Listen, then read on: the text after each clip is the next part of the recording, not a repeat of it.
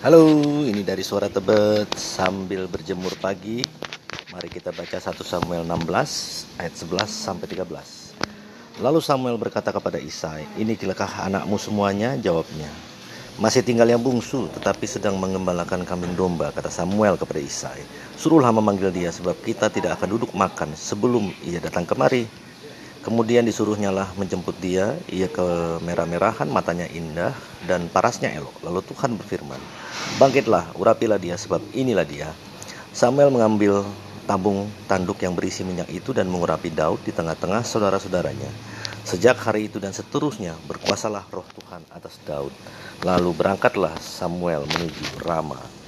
Ini renungan pagi mengenai Allah adalah ahli segalanya.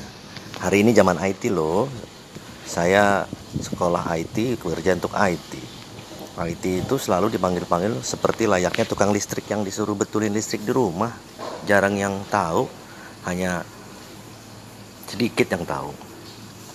Jadi bila Allah yang kita yakini merupakan Allah yang ahli dalam segala sesuatunya itu menjadi sebuah panduan untuk kehidupan dan keimanan kita supaya kita lebih loyal loyal apa loyal beriman sehingga rendahkanlah dirimu di dalam bawah tangan Tuhan.